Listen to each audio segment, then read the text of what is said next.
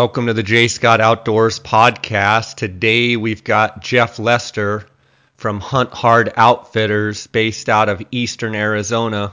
Jeff focuses on Unit 1 and 27. He also has a guiding operation in New Mexico and uh, also has his own line of gear and packs and and uh, clothing and such. Um, Jeff, how you doing? Good, great, Jay. Uh, where have I caught you today? Where are you at?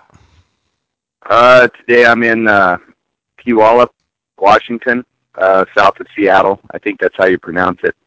I think every time I've said it up here, everybody's corrected me, so I'm not really sure that's how you say it.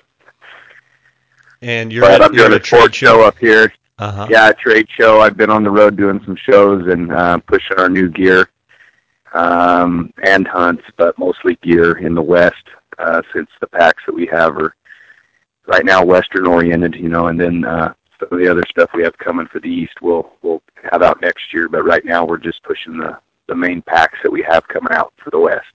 So. Right on. Sounds good. And uh, uh, Jeff, where can guys uh, find your gear? Where what where do they need to go to see your stuff? Uh, they can go to hunthard.com. Uh, right now, that's our old website, and I've never been really that great of a web guy, but we're we're getting on board with a new website. And uh, if you go to hunthardgear.com, you can view the new gear.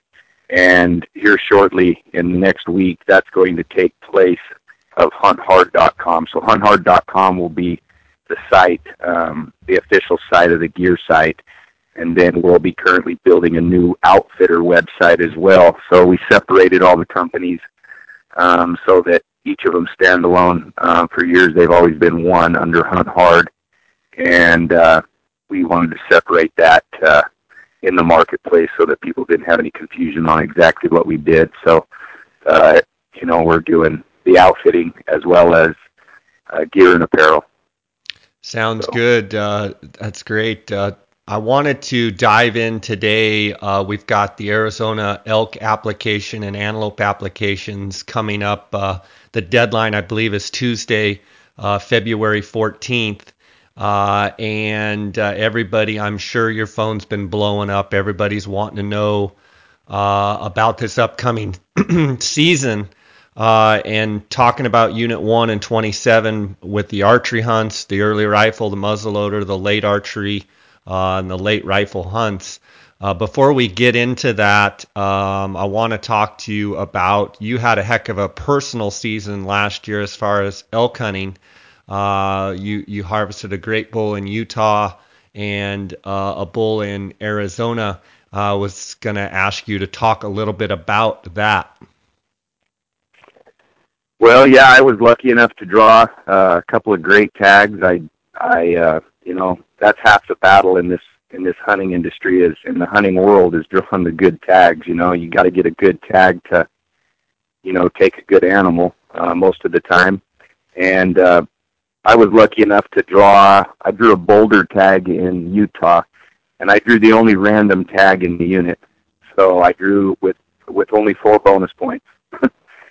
so I I was like a zero point zero four percent chance of drawing the tag I drew.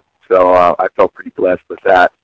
Um, anyway, had a really good hunt there. Uh, hired an outfitter, um, Jesse Hatch, uh, from Utah, and kind of did a semi-guided deal where I went up and just spent some time with him on the boulder, and he showed me the areas and you know showed me what they had on trail cams and different things, and and just kind of learned the area with him. Spent a lot of time just driving the roads and trails and different places with him, and and then he pretty much set me loose and uh, hunted with me a day here and a day there, and we had a great time on the boulder. And uh, I was really impressed with Utah's uh, age class that I was seeing on the unit. Didn't see as many elk as I thought I would see. Um, I think the cattleman kind of rules in Utah. I saw. I've never never seen so many grazing animals on on public ground in my life. but uh, had a great hunt. Um, saw passed and passed up a number of really solid 350 kind of bulls, uh, and was lucky enough to take a 385 bull Um, that I actually we didn't even know about the bull. I went into a new area and I think this bull had relocated into that area, and I kept chasing chasing down bugles.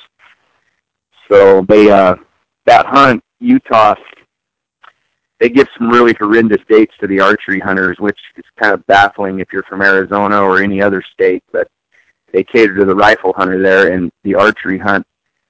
I can't remember. I think it was the twentieth is what day that started. I guess you had the tag too, Jay. Is that is that when that hunt started? Was the twentieth? Yeah, I had the beaver tag, um, and I want to say it was around the. Yeah, it was around the I don't know 18th or 20th, something like that in August. Yeah and then it runs it ran till the 16th of September I think this year. Right. So we had the later hunt this year going to the 16th, but as you know in elk hunting, uh, it's just getting good about that time. And the last week of my hunt was I didn't hunt the last week. I hunted the first two days, I guess, of the last week, and then that I killed on the second day. So I really only had about two days of really good rut action and I was lucky enough to chase down, you know, a number of bulls in that time and and got lucky and put my eyes on this one and and stalked into, you know, 60 yards and and got a good shot on this bull and it was all over. So I was pretty excited. I was pumped. Um, thought I had shot a kind of a lesser bull. No, he was a big bull, but it, the mass on my bull was phenomenal, as a lot of the bulls on the boulder are. And I I thought I had shot a you know a mid 60s bull, and then uh, when we walked up to him, obviously we were we were surprised to see that he was much bigger, you know, because um, it was just the time length is where I got confused because he was so heavy, you know. Yeah, I thought he was bigger on the hoof right when I shot him, and then when he ran by me, when I arrowed him and he ran by me, that's when I thought he was a mid 60 bull. So I my first guess of the bull was correct. my second guess of the bull was wrong. So you know, mass does that on most all animals. When you get, you know, at, as you know, Jeff, at, when you get a something that's heavy, it hides length. Um, and yes, it does. You, you get an overall sense. You you it, you know, it's hard to kind of field judge them when they're really heavy because it, they don't appear as long as they are. And uh, yeah, that was an awesome bull. That boulder's a thick mountain, isn't it? Yeah, it's a jungle. Uh, it reminded me of Baldy Wilderness in in in my neck of the woods in Arizona. Uh, Baldy Wilderness on steroids. I mean, it was 75 miles, you know, long by about 45 miles wide, and yeah, it's a it's a jungle. It's really thick. Got big open parks, kind of like uh, some of the stuff we hunt in Unit One, but the elk don't come into the parks like you think they would uh, much like they do in Arizona. They they all have different, uh, you know, um, the characteristics. I don't, I don't. I guess you wouldn't habits. call it a characteristics, but yeah, habits, habits. Their habits in Utah are a little different than the you know the elk in Arizona and New Mexico. The, the they do some different things there, such as they hit wallows really, really early uh, when they before the rut comes in. You know, they really hit the wallows hard, and I actually set wallows for a week up there, which is not my style, and it was very, very hard for me to do that daylight to dark. Uh, but we had a specific bull we were looking for, and of course he never came in. I passed up, I think, 30 or 40 bulls that were that came into those wallows, and but nothing of any size. Just a lot of young bulls. Uh, I think the biggest bull I passed on the wallows was about 340. Now, Jeff, speaking of wallows, I want to get your opinion. I would tell you in Arizona that the bulls don't really start wallowing until the rut's really going, whereas it seems like in Utah, they're even kind of wallowing like right when they're losing their velvet. And it's kind of strange to me. I noticed that uh, when I've been in Utah, uh, the the beaver, and then 10 years ago or so, I was on the boulder. And I, explain explain what your thoughts are as far as do you notice bulls wallowing that early, and why do you think they're wallowing in Utah early? Okay, yeah, that's that's basically what I was referring to. That they did wallow early in Utah, and they don't do that in Arizona or New Mexico. Why? Um, I have no idea, and you know, when when Jesse had told me, "Hey, we're you ought to set these wallows," I looked at him like he was stupid. I'm thinking to myself, "Wallow? These elk don't wallow till they rut," and these elk were not even in. You know, I mean, there were some bulls that were literally just coming out of velvet that were climbing in a wallow, and and and I don't I don't have any idea what it had to do with. At first, I thought it could be bugs, you know, uh, but they're not any higher or lower than some of the country. In fact, they're a lot higher where we were hunting than most of the stuff we hunt in Arizona. So I don't think bugs were the issue. You know, I thought maybe that you know they were crawling in there because of the flies or whatever. But I, I have no idea why those bulls in Utah would wallow that early. And we never see that in Arizona. You can walk up to a wallow in Arizona, and it's a clear. It's clear uh, all the way until you know, probably September 10th, 11th, 12th, right in there. That's when those bulls will start crawling in those wallows.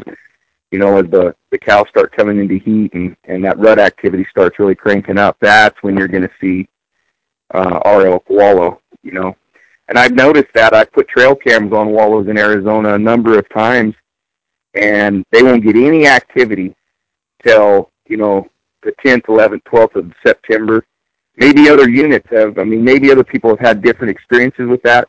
I just, I a number of times I've put cameras on wallows and just never got uh, the activity. Now in Utah, I could not believe the activity we had on trail cams on wallows. I mean, it was crazy. I mean, there was a, you know, I, one night I had 11 different bulls come into a wallow. Uh, and that was in August. That wasn't even in September. I hadn't even. I was still when I was. I went up because I hunted 17 days in Utah because I went up and pounded it out because I was trying to get done so I could get back to Arizona. And you know, I, I was blown away. I could not believe that that many bulls would come in and crawl in those wallows that early. You know, so. Yeah, for sure. And then so uh, then you shot your bull in Utah, and you had an Arizona tag, uh, 27 tag yourself. Um, yeah, I had a home turf, and how did that go? Yeah, I had a 27 uh, archery elk tag in Arizona. Was lucky enough to draw two of the two great tags in one year.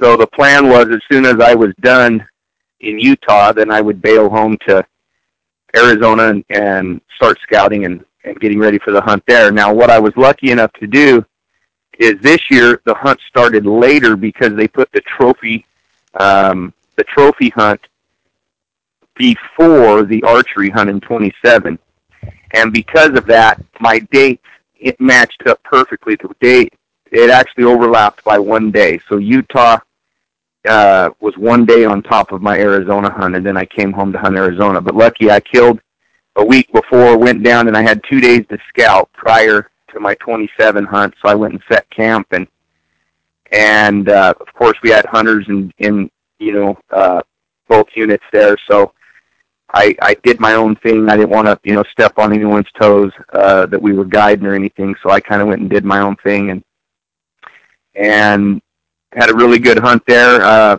number one, two, and three bulls in in 27 that we had scouted were all dead prior to my archery hunt starting. And when you're saying that uh, the Game and Fish did something weird last year, and they actually put the early rifle hunt in front of the archery hunt, so there was a seven-day rifle hunt before your archery hunt started, and yeah. so your top three bulls were killed. Um, and then top three bulls were all killed before my hunt uh, came in, came on. How did you notice uh, the bugling uh, or the elk behavior was impacted by having that rifle hunt uh, prior to the archery? What what was your thoughts on that impact? Um, well, I have a couple of opinions on that. I mean, the the rut the rut activity and the bugling and different things of in the archery hunt, I thought were horrendous. I thought it was it was terrible, and I don't necessarily I wouldn't say that it's just it was a rifle hunt that caused that. I just think the bull to cow ratio was really screwed up, and um, I just think the elk aren't rutting like they used to. I have no idea why. I mean, I've I've talked to different people, and we have a lot of different opinions between the wolves and and uh, oh, I mean, there's a number of reasons that people say, uh, but we just don't see, we just aren't seeing the rut activity the same. I mean, a number of times, um, I went four days in my 27 hunt where I never heard or saw an elk. Now, I was hunting some rough country where that could probably happen a little more, but to not hear a bull bugle in four days um, isn't normal. And well, let, would, let me ask so, you a question with that, Jeff. It, you know, by piling the rifle hunt in there before the archers, uh, you, you know, there's what was there 40 tags or yeah, 40 tags. early rifle. Yeah. Well, then that you've got all the helpers and everybody out. You know, in my opinion, it was almost like I wasn't there, but I can uh, I've seen I saw it in Unit Nine where they put the early rifle hunt in front of the archery, and it seemed like just when the elk wanted to kind of start thinking about rutting, the pressure really came in, the gunshots went off, and then it took them a while to kind of get back and get into you know. Then the archery hunt starts, and it's like they just got bombarded before they could even start really going. And that, Jay, that's, I mean, that's a very good theory because I mean, it was it was it was bad. I mean, it the elk just did not want to bugle. I mean, I watched uh, about a 330, 340 kind of bull on the side of a hill with 13 cows all day during the third or fourth day of the hunt, waiting. I was just glassing a big face looking for a specific bull that I was trying to find. And that bull never peaked all day, and eventually a smaller raghorn kind, you know, 280 kind of bull come walking up the hill to him, bumped into his cows. The bull bugled one time, that and ran that bull off, and then he shut up the rest of the night till dark. So, you know, for him not to be chousing and pushing those cows around, and I mean, he was rutting those cows, but he was not bugling and he was not vocal. And I've seen that two years in a row now in 27, where the elk just were really quiet and and weren't talking near like they you know like the old days where you get in the giant scrums and and the elk you know would go ballistic and you didn't know which way to go. So I hadn't seen that kind of rut activity in a few years in some of these units. Unit one, a lot of times, is you know has been kind of the same as well. Uh, we just haven't you know, I think that the cow numbers are really, really down in the units. Of course, they won't tell you that when we disagree with a lot of what the science says. And, you know, I think they need to listen to us a little more. That, that you know, we've been guiding and outfitting these units for over 20 years. So we've seen the, we've seen the ups and downs and we've seen, you know, uh, what the numbers have done and that the increase of tags is kind of that's a whole other thing we could get going on. But for sure, I mean, let's talk about the archery hunt in Unit One and in 27. In Unit One, there's 300 bull tags, 75 cow tags. Uh, in 27, there's 225 bull tags and 100 cow tags. Uh, this year, the season dates are September 15th through the 20th or 28th, and September 20th this year is a is a dark moon. So as far as dates, I feel like the dates for the Arizona archery hunt are going to be about as good as they can be. Um, neither one of Unit 1 or 27 has that goofy rifle hunt before. Um, what is your idea on those dates uh, and your outlook for that archery hunt in 1 and 27? Uh, for Unit 1, I you know I believe it's going to be uh, it'll still be a really good hunt. Uh, the action you know, Unit One is it's one of our higher units in the state. I mean, of course, you know, it's not a low unit, and you're talking elevation. Yeah, elevation, and uh, it's very consistent. The rut's usually pretty consistent there in Unit One. Um, so I'm expecting to have a really good uh, archery season in Unit One. Age class uh, has been whittled down a little bit in Unit One. Don't get me wrong; there's still some big bulls running around, but it's nothing like 12, 13, or 14, where you know, there was big cranker bulls everywhere in the unit. So they've shot the age class. Uh, you know, I'm not going to say they've shot it out, but they've shot it definitely. They've whittled it down to, uh, you know, some a lot lot less numbers of of you know that seven to nine year old bull running around.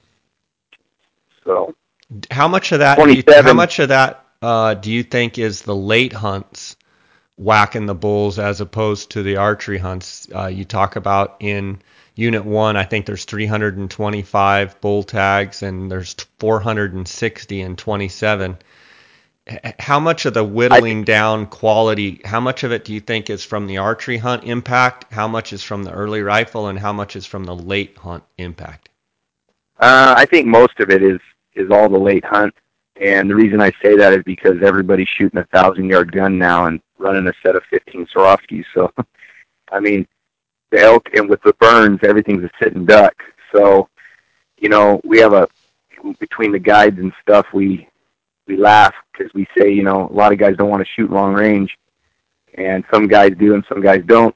Especially eastern hunters, they're not used to shooting long ranges. But the, you know, the sad reality is, is if you don't lay down and shoot at 600 yards, the guy up the ridge is.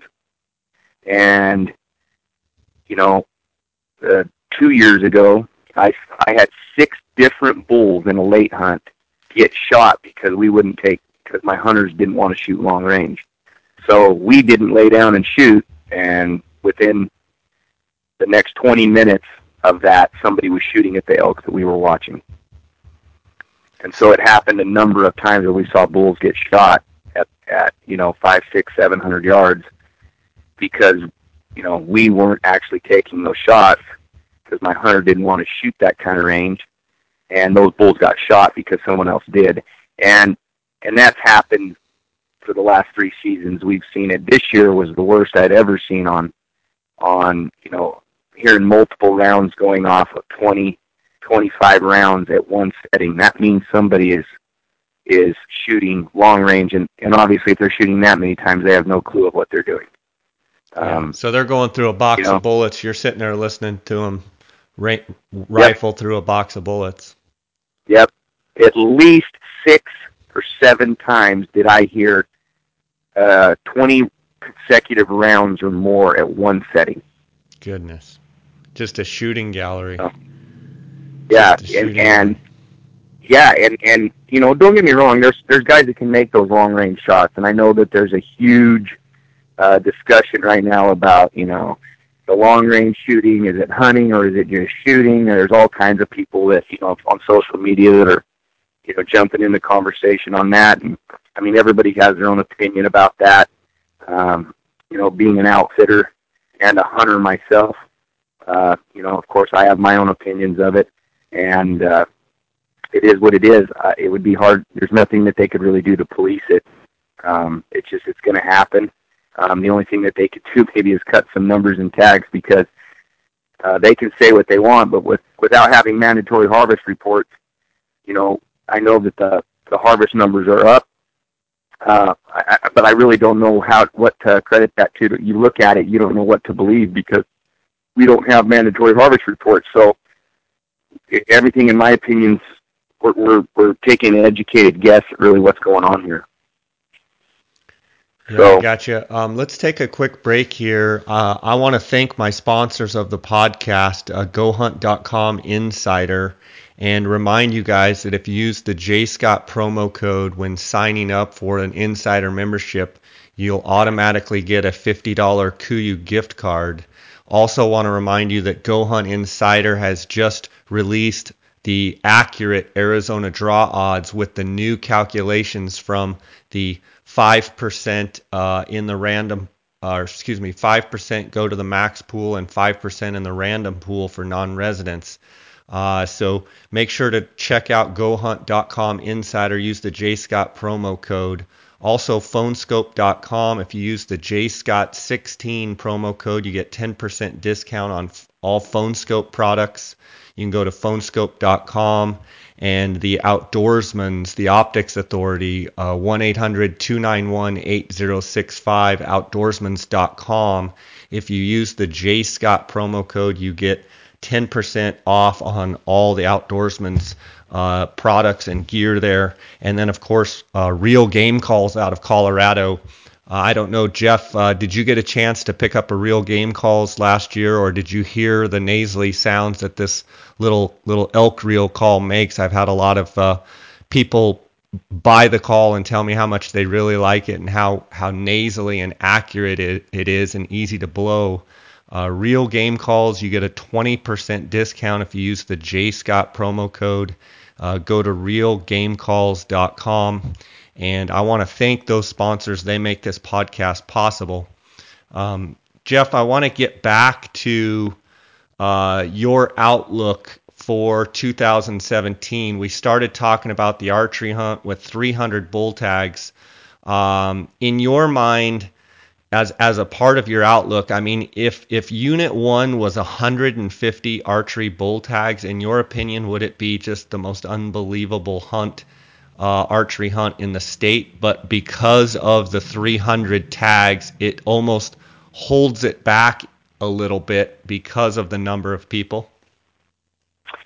Yeah, it definitely holds it back, Jay, due to pressure, and makes the hunt not as enjoyable as it once was. For years, it was 150 tags, and it was always just the most rocking hunt you could ever imagine, just because you know you were hunting a bull and you didn't have 10 other guys hunting the elk. Well, now with the cow tags on top of the bull tag, uh, on top of 300 tags, it's uh, I can't say what we call it on I mean on the air, but uh, it's uh, it's quite an interesting show to say the least. Sometimes, um, luckily we're from the area, so we know where to get in and get away from a lot of people, and still you know get into the quality bulls. Uh, but yes, it's it's definitely. I would love it to love to see it go back to 150 uh, tags on that hunt, and I would like to see the cow. I mean, personally, I'd like to see the cow hunts completely go away, um, or have a completely separate date to hunt them. Yeah. Um, I wish the cow hunts. I mean, I think they need to quit killing cows across the state, and that's nine, ten, three A. It's everywhere. I think the cow numbers are are low. Uh, they've said what the the you know the elk numbers are in Arizona, and I, I just I disagree with with the numbers that are presented right now. It's just I think it's off the charts when you think about how many cows we're hunting. When I was a kid growing up, I can remember going out on 260 and seeing you know a thousand head of cows coming across the highway in the snow, and and and the same with 60 uh, toward Show Low, and you just don't see those numbers anymore like that.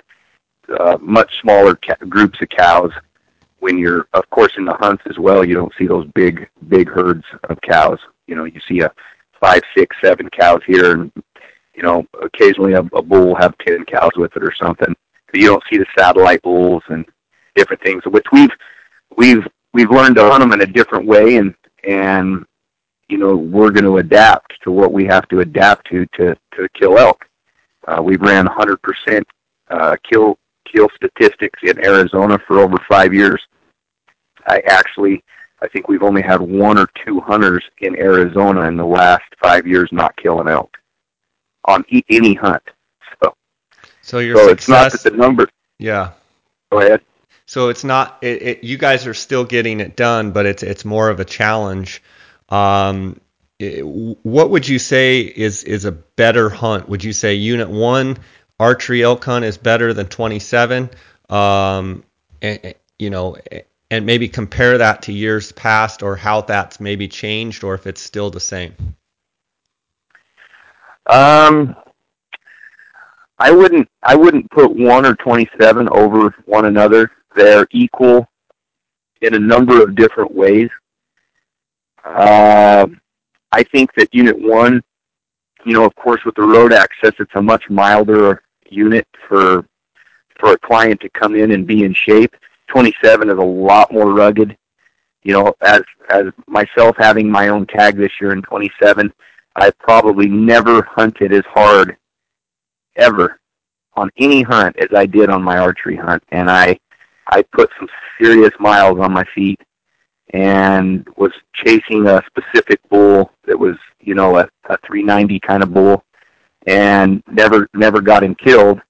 But it was because I was I'd come off the Utah hunt and I was in good shape from that, and I you know I, I hunted the bull for eight days of the hunt, and it was a very very strenuous hunt, you know phys you know physical because of the terrain that I was in. Now, Unit One, you're not going to have that kind of. Don't get me wrong. There's still places that you know you can get get in and get away and get into some rough country, but it's nothing like 27. So I wouldn't put one one over 27. Um, only when it comes to who who who has the tag and if if they're in the shape to hunt 27 versus Unit One. Um, size wise, you know, I think a lot of bulls come to Unit One to rut, and and a, a number of those bulls might come up out of 27 because I think the cow herds are stronger in one, and it being the milder ground, uh, a lot more cows come to one to rut. Uh, you know, the bull the bull to cow ratio I think is a lot higher during the archery hunt than it is in the late hunt. And then in the late hunt, I think a lot of those bulls go back into 27 to winter. And I know that's true for a number of reasons because we have trail cam pics of a number of bulls that come in, you know, during that have left 27. So they they summer in 27, they rut in Unit One, and then they go back to 27 to winter. And I've seen bulls that have been shot on the late hunts, and we have video and, and have watched and hunted those bulls in Unit 1 rutting in the archery hunt. And then they go back to 27, and then we see them get shot in the late rifle hunt there. That's interesting. How how did you end up doing on your 27 archery hunt? Uh, did you did you end up killing a good one? Yeah, I killed a really really good bull. Uh, he's actually he was uh, right at 370. Um, he had one of his antlers was stunted um, on the top. He so one antler was 20 inches smaller than the other antler. The bull gross 370. If the big antler would have matched up, it'd have been 390. Um, big old bull. So he's still a great bull. Yeah. yeah, very old, giant body. Never had, never had the uh, bull on trail cam in either unit. Uh, I believe the bull probably summered um, my guess is he summered on, you know, either the, res. the San Carlos or or Fort Apache. Yeah, he was a. I'm thinking he's a res bull that come across the line looking for cows and uh, shot him. You know, not really close to the line. I mean, he was, you know, a couple, two or three miles deep on our side. Um, but doesn't mean that you know. I do believe that bull was a, a res bull. Yeah. He had, I think the bull was probably you know, he was at least, I'm guessing the bull at 11 or 11 years old probably. Yeah, and I mean, it, very old bull. People don't realize, but those bulls they can make a two or three mile move overnight, no problem. I mean, they can make a 10 mile move overnight to chase cows, right. and that's one of the things, the perks of hunting a one and 27. And you know, you you border the Fort Apache, you border the San Carlos. You never know what might show up, and I think that's always the allure to uh, Unit 1 and 27 is there's always res bulls uh, that that you know get get lonely and start searching for cows that you know they, they, there's more a lot of cows out there on the public ground and you know they get out there and and like Dar says they get stupid and uh, they get in the right. wrong place at the wrong time. And it sounds like you found one of those. Um I, well I what he had done is go ahead. No go ahead. What did the bull do? What what what did he had this bull had done is I had seen him the night before.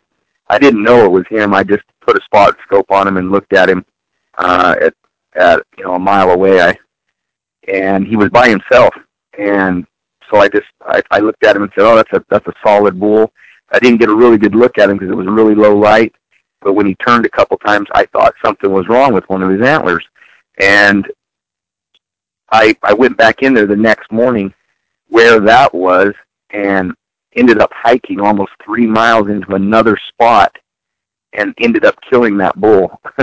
so that bull had made a giant loop that night.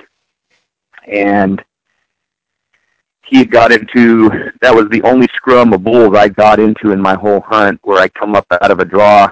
I mean, they were pushing 20 cows up out of a canyon and there was six bulls with that group of 20 cows. And I got down in the middle of them and then realized I actually passed the bull I shot up once at 50 yards. He walked by me and he, and he had the, the palmation, you know, the big, uh, you know, kind of weird antler was facing me when he come through the timber. And so I passed him and then he got across the draw and started raking a tree. And I got to put my glass on him and really study him. And I thought, man, that's a lot bigger bull than I had assumed. And so I got down in between him and another bull had come up and taken one of his cows. And when he did that, I just snuck down and got on the trail that that other bull and gave him gave him a few minutes. And then here he come up to get that cow from that bull, and you know walked by me, and that's when I killed him. So. Do you do you think? So it was uh. So it was a great 2016 archery elk season for you with Utah and and, 20, and Unit 27 uh, you were able to personally harvest two great bulls. That's fantastic.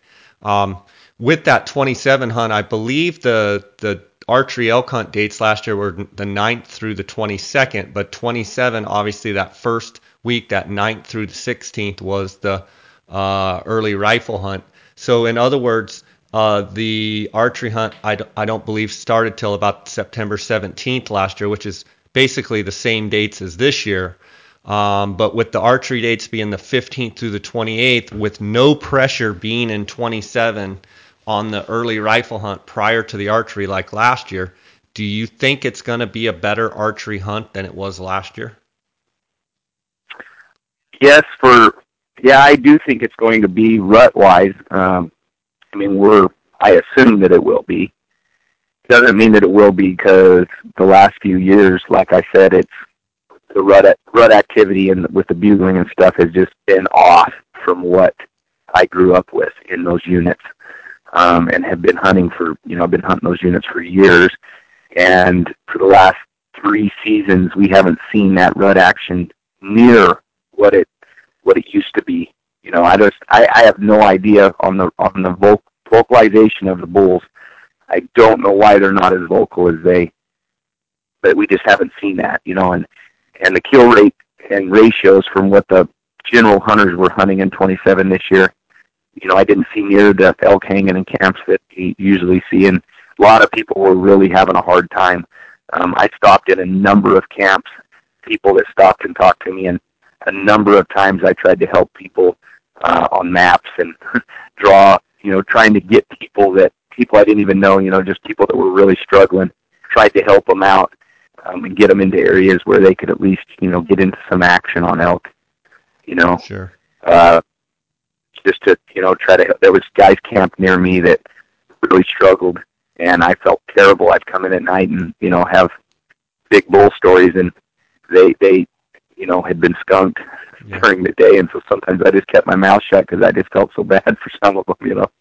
For sure. Uh, let's talk a little bit about the late archery. This year's dates are November 10th through the 23rd.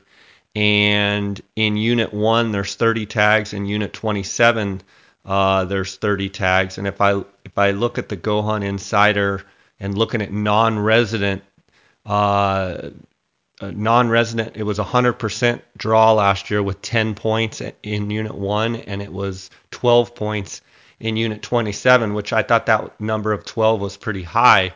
Um, one it, it, that hunt kind of intrigues me for someone that's a really good hunter, and uh, you know it's a 14 day season. Um, what are your thoughts on those late archery elk hunts in 1 and 27 prior to the, the, the late rifle hunts? Uh, my thoughts on it are I would never burn that kind of points on a late archery tag because I just never would do that, and I would never tell one of my clients to do that as well. Um, you know, if someone is very, very, very experienced and they want to, they're going to do it themselves, or you know, when we we guide the hunt, we've had archery, late archery hunters in those hunts, and we've done very good. Um, size wise is a little tougher. I mean, you're gonna it's a spot and stock hunt. You got to glass them up, and you're gonna have to walk over there, get on them, you know, in their beds and get an arrow in them. It's a completely opposite hunt from the early hunt. So, you know, being a, a late archery hunt, it it does have some. You know, it's got. I mean, we we've killed 100% on that hunt for all the hunters that we've had in those hunts have all killed bulls, but it's it's not an easy hunt. Very physical, uh, even in one because those bulls have moved into the rough stuff. And when you glass those bulls up, I mean, you've got to be ready to go now when they when they bed up and different things, and and you got to be able to climb hard and fast to get up into where they're at, and you got to have a lot of patience. It's a tough hunt, but it's it can be very rewarding. I'm not saying it's not. I mean, it's just, but it's not your classic archery elk hunt, of course. You know, Yeah. you're you're in there and um, They're not bugling. Do you, You know, get any any like you know second, third rut, any bugling at all? I mean, I've heard of you know as crazy as it sounds, I've heard of that the times the bulls in Unit One, especially, are actually kind of bugling a little bit on that hunt. Yeah, I, I know guys have said that, and I've heard that. Uh, I personally hadn't been guiding the hunt. Uh, my guides, some of the guides, because I'm in New Mexico during that hunt on a late muzzleloader hunt, and the guys that we've had over in Arizona have had a you know a bull sound off here and there, but it's nothing like you know they're pushing and and really rutting cows where they're just really really vocal. I mean, I I know one day they had some a lot of vocal bulls but it wasn't something that was consistent. Gotcha. And then So- moving on into the late rifle hunts, there's 325 tags in one and 460. Now we're just talking bull tags, and the, the season dates are bumped back a little bit this year, December 1st through the 7th, uh, which is a week. Yeah, I saw that. later. and That was Do you think that's going to make the hunt better or worse being later? I don't think it's really going to change much. Um, you know, it's it's it's a week, and it's if it was up during the rut, you know, in October or September, October, it would make make a difference. But being late, it's late. It's a week later. I actually like the hunt being a week later because it doesn't press me on on a couple of my New Mexico hunts where we had to just pack camp and and you know haul butt for Arizona so we could get going there. So it gives me some time to to come in and and have the whole crew there scouting for the late hunt. You know, so I I don't I don't think it's really going to make a difference. It's later. The only thing it could now, obviously, with weather, every time we push those hunts back, if it's cold, you know, we had a very warm hunting season this year, and then when it turned cold overnight, it it got cold, and we had a, when we had weather on the late hunt this year, it snowed and we I think we got close to a foot of snow on the mountain. Does that make the the better in your opinion? If so, by being a week later, being colder and having snow, is that does that make it even better hunt? It does um, makes it you know on the big burned hillsides. Obviously, the, the they stick out like sore thumbs, and the elk love to lay in the snow. So you know they're gonna they're gonna get in there, and it it does make it better. Uh, if it storms during the hunt, of course they hold up pretty tight in the thickets during the storm. But after the storms, they when they break, you know the bulls are up moving, and and you know it can make you know for really good hunting. It just depends. You know this year we had a we had a couple solid days of storming during the hunt, and it made it. You know, nobody was having any luck during that. And as soon as those storms broke, uh, it was really, really good. And you know, we shot. We had nine clients on the late rifle hunt, and we, you know, everybody filled their tag, and we killed some really good bulls. Um, so, and I, you know, half of those bulls were shot after those storms broke. You know. Yeah, for sure. Uh, I, I wish the numbers, you know, they, I think they, so if there's 325 in Unit 1, I believe that's been cut by 25 tags. Now, I could be wrong. Don't quote me on that because I get numbers mixed up in my head between New Mexico, Arizona, and everything. But I want to say there was 350 last year in Unit 1, but I could be wrong. Um, it was either 350 or 325, obviously, but and they then, haven't, and then they have, that number hasn't fluctuated. Yeah. So, and then 460 um, in 27. But one thing to point out too, I don't have the, the the dates right in front of me. Kind of from the time the archery, the early archery hunt starts, and then there's cow tags, and I mean, there's in both of those units, there's just consecutive hunts for for deer yeah, they don't, and they don't lay off. turkey They do and- not lay off. yeah, yeah. So there's there's people in the woods nonstop, and there is no. I mean, and with 460 late tags in 27, I mean that's asinine in my opinion. yeah, I mean, why they would ever put that many rifle tags in Unit 27 is beyond me. I mean, they are they they they. You know, and I've I've talked with a number of the game and fish guys, the commissioners, and different things, and It, it just, you know, and they keep putting it back to the science. Well, science says, science says, but I can tell you right now that that many guns in the woods in that late rifle hunt with the burns and the different things is is is going to devastate our units if they don't change that. Well, don't they fly their surveys prior to the rut? I mean, so the numbers that they're going off of are are summer grounds and rutting grounds numbers, and then it's and, in my mind it's totally changed by the time the late late elk hunt starts. Uh, yes, I, I just, it does. I don't See, get what that. happens when all those elk. What happens when all those elk go back to the res into 27 for the late hunt? Yeah now now your numbers are completely off of what you're thinking you're hunting. And you know, when I was in Utah, I know that we had talked uh, with you know a couple of the guys up there, and a lot of those bulls on the boulder would winter on the Dutton, and then the Dutton they would do these surveys, and they had to actually go and prove that the bulls were coming off of the boulder and wintering on the Dutton because they were doing, and that's what they were calculating all their surveys by, but that was completely wrong because the late hunts, a lot of the bulls were leaving and being shot on the Dutton. Same thing happens in some of these other units. Um, you get crossover, and when you get that crossover, it, it all depends when you do that survey. Right. That survey being done at, at a certain time, because if you were to fly uh, 27 in the late hunt and fly it in you know, before the rut, you're going to get completely two different counts. Right. And I just disagree mainly on how they do that, and I disagree on, you know, not having that mandatory harvest report. Uh, I, I believe that a mandatory harvest report would give us correct numbers, and we. But I just believe that they don't want us to know exact numbers because they're not going to match what they've always, you know, presented. And because of that, they want us to believe. They did it in the Kaibab. We used to have a check station in the Kaibab, and you check your deer, and those numbers were always pretty accurate, I'm guessing, because of the check stations. Well, when the Kaibab hunting got really bad there for a few years, they took that check station out. Well, that's kind of interesting that they took it out at that time. Now nobody really knows. And then, but they would still print the statistics in the in the regs and really we're just relying on if that's correct or not. And people make their choices up off those statistics. Yeah. And uh, you know, it's and that's the you know one of my problems with a lot of the way the system is is guys wait years to draw these Arizona tags. I've got guys that have have been in this draw system for 15 years, and they're going off my recommendation from 15 years ago in a way and the hunts have definitely changed across the board from what they were 10 or 15 years ago.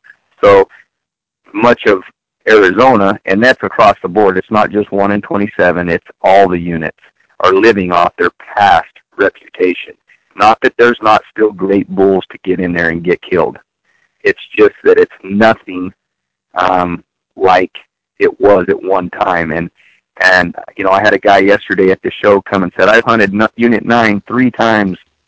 And I asked him, "When was the last time you hunted it?" And he said, "12 years ago." And I said, "Well, yeah, it's a far cry from what it was 12 years ago, buddy." Yeah, and I think we've talked about this with different guests on the podcast. Uh, Arizona, people need to understand Arizona's quality. Arizona's elk numbers, Arizona's quality of bulls has come down. It is not what it was in 2005. Uh, I attribute a lot of that to numbers, uh, too many tags, and you know we have to decide as as hunters, uh, do we want opportunity or do we want quality? And there's a happy medium. Uh, but a few years ago, there was a big cry for opportunity, and I think we're we're seeing those the repercussions of that now. And um, so, I mean, that's that's that's a whole nother debate. Um, but but Arizona's quality is not what it used to be, and I'm hoping no, that some no. somehow we can cut these tag numbers and get back to the high quality of what Arizona used to be known as. And that's not saying right. that there's it's still not a, a great experience, but it's you know I, I've done this for 20 years and it's like right. it's not it, it it's not as good as it used to be And no, it's not. It, it's and in western elk hunting terms, Jay, it's still great. Don't get me wrong. I mean, I've been all over the West, and it's great. It's excellent hunting still. There's no need to, you know, if I had 15 points right now, I'd be trying to draw a tag. I would not be waiting. I can tell you that because if it if they don't do something, it's not going to get better. And so I would be trying to draw my tag now and hunt. Um, that's just that's yeah. I mean, it, you know, I think it, we I think we agree on that. It comes down to if you've been fishing in the same fishing hole for 20 years, and you can remember at times looking down and seeing you know 15 fish over 20 inches, and now you go to the same fishing hole and you look down and you see three three fish over 20 inches. Well, if you have a guy that's fishing in another hole, you know, down the road and he's never seen a 20 inch fish, he thinks it's great. But when you're used to seeing, you know, 15, 20 inch fish in there and now you're seeing three, you know that it's not as good as it used to be. That, but it may be great for the guy that's fishing down the road that, you know, he, he hadn't seen anything right. over 12 inches. So, I mean, right. it's all relative, but, it, it, for guys right. like us that are, you know, we used to be the young guys. Now we're kind of getting to be the older guys. It's it's it's one of those things that you know. I hope we can get the tag numbers under control and get high quality back because that's that's the thing is I is Jay Arizona has some units that have that opportunity, and if guys want to have that opportunity, let there's units that they can go have that in. Right. But we need units that we're going to raise the level of the age class to raise the level of maturity on these bulls. And at one time, I thought that each region was going to have that, that that was what was projected that they would do. But I saw them only do that for a couple of years, and then it seems like that went out the window. Yeah. So having those units like that, and you know, it's kind of sad to say, but you know, New Mexico. Let's use it as an example. New Mexico, for us, for my outfit, for Hunt Hard Outfitters, we outdid Arizona this year. Yeah. So we killed. That that's killed, almost embarrassing for an Arizona resident to say that. It's true, but I'm saying, don't you almost feel bad saying that? oh, I totally do. It's because Arizona has always, always outdid New Mexico. Yeah. But we consistently produced.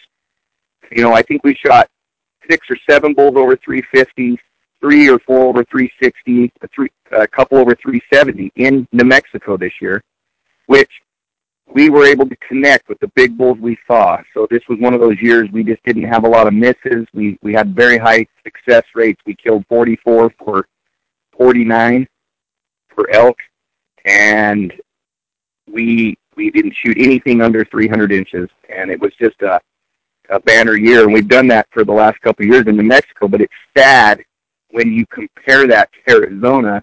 And I actually told somebody that, one of the commissioners that, and he, kind of thought I was kidding. And I was like, no, I'm not kidding. We, we shot much bigger bulls in New Mexico than we did in Arizona. But New Mexico has stayed consistent with their numbers. Right. And consistency, you know, is what we have not seen from Arizona. As soon as the fire hit, they they literally doubled the tags in some of these units. So 150 tags in Unit 1, and then it went to 300 archery tags. 27 had 250 late rifle tags for its entire span of its life almost. And then, you know, the Wallow Fire hit, and we jumped clear up to 500 late tags and 460, 380. I mean, it's crazy, yeah. crazy numbers. For sure. And I, you know, my thing is, is that, you know, they're in the manufacturing business the, they manufacture paper tags, and and no matter what they manufacture every year, they're going to sell everything they manufacture, and it, people are going to go out there and they're going to hunt. And they're going to have the opportunities, but you know the people I saw in 27 this year on the archery hunt were sad because they said, "Well, we hunted this 10 years ago, and man, it was just awesome, and we just cannot find elk." and I said, "Well, you know, and you you can't compare it to 10 years ago." Right. Call but your the, commissioner. People, yeah, and I, and the thing I've tried to explain to people is, if you hire a guide or an outfitter that's been in here, we are going to find and do what it takes to get into the elk. We we we scout it, we know it, we we see the changes, and we're going to get in those elk. But the the the the uh, not, I'm not going to call him a weekend warrior, but the guys that that hunt um, and get a tag every six, seven years, like because that's how the draw works, you are going to be sad when you come to hunt because if you don't do your homework, it's not going to be what it once was. And that is where you're really seeing the people, you know, get their butts kicked because they come in thinking, oh, I'm just going to go to the place I, you know, and it's just completely different. we're, sure. we're killing elk in completely different areas than we killed elk 10 years ago. For sure. So, well, man, it's been great talking to you about 1 and 27. And uh, when New Mexico application season gets a little closer, we'll, we'll have a chat about New Mexico elk and go over some of that. Uh, wish you the best uh, at the trade show. Be safe up there. Congratulations with the success of uh, the Hunt Hard gear and uh, encourage the listeners to uh, go check you out. And uh, what other trade shows are you going to be at uh, coming up in the next couple months so people could maybe look you up? Uh, the ones we have on the we're going we'll be in we'll be in Phoenix, uh, Salt Lake ISE. I wanted to do Western Hunting Expo, but I I couldn't get in that show. Um, so really, just the ISE show in uh, that's International Sportsman's Expo. It'll be in Salt Lake in March, and then the, the Scottsdale show. And uh, got a couple of dealer shows that we're hitting. Um, you know, of course, pushing the gear um, on the packs and and bino harnesses and everything. So awesome. Man. That's really it. I've already hit. I hit Sacramento. I've been in. I'm in Seattle. Um, uh, actually, I go to Portland next week. I'll be, or the week after next, I'll be in Portland, Oregon at that show as well. So, and then I, I, I do do a show, a dealer show in Reno and a couple other shows. So I'll be around, but we gotta, you know, I'm flying home this week to get, you know, everything done for the draw. The Arizona draw is coming up, so I've got to go and take care of that for a week and get everybody applied and put in and answer thousands of emails and. I hear you, and and this this uh, episode will uh, air here soon, and so I encourage uh, guys to get a hold of Jeff at hunthardoutfitters.com. Uh, and um, Jeff, thanks for spending time with us. Uh, be safe and enjoy the show today, and uh, I'll see you down the road. Okay. Okay. Thanks, Jay. Appreciate you having me on. All right, buddy. Take care. All right, man. God bless. Okay. Bye.